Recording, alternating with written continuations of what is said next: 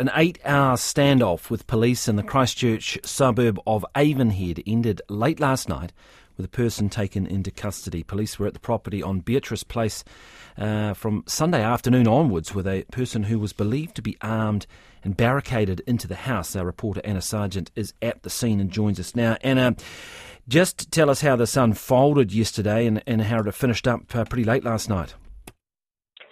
So police were on a, a property at Beatrice Ave in the suburb of Avonhead since early Sunday afternoon, and yes, a person alone inside was believed to be armed with a firearm, and it followed reports that they received that expressed concern for the person's welfare, and some nearby residents were evacuated, and police were negotiating with the man for more than eight hours.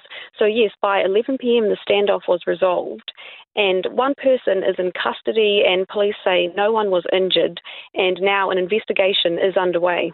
And we're pretty certain no one else was involved. This person was just on their own. Uh, the, the, that's what the police have said at this point, yes.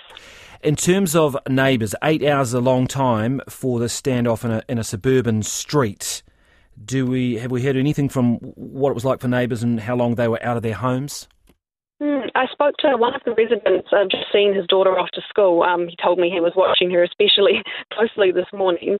He says that he was out yesterday, and when he arrived home at about two p m, he found his street blocked off by police, and he wasn't allowed back in his house until about eleven p m, so he stayed at a friend's place, and he says when he arrived back at about eleven, most of the police presence was sort of leaving at that point. Uh, he told me the street is generally a pretty safe and uneventful street, as is the Avonhead, Avonhead suburb in general. So it was a bit of a shock to him to have something like that happen there.